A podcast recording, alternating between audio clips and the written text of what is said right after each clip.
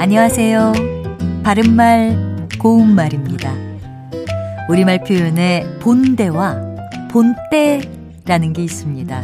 이 두 표현을 혼동해서 사용하는 분들이 종종 있는데요. 그래서 오늘은 이 두 표현의 정확한 뜻을 알아보겠습니다.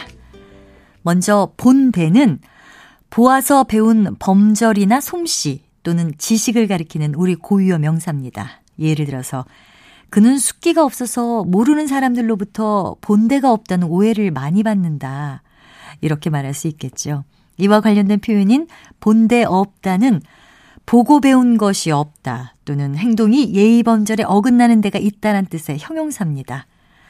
어디 나가든지 본대 없는 사람이라는 소리를 듣지는 말아라. 이렇게 표현할 수 있겠죠. 반면에 본때는 한자 근본 본자에 고이어 때가 합해진 것인데요. 크게 두 가지 뜻으로 나뉠 수 있습니다.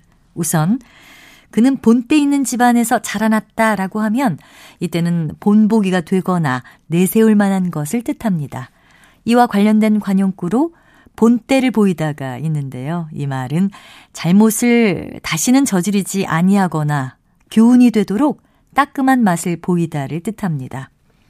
그 선배는 괜스레 새내기들에게 본때를 보이다가 원성을 듣고 말았어. 이렇게 말할 수 있겠죠.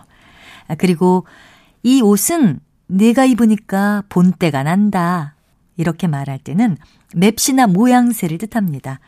본대와 본때 이제 혼동하지 않으시겠죠? 바른말 고운말 아나운서 변희영이었습니다.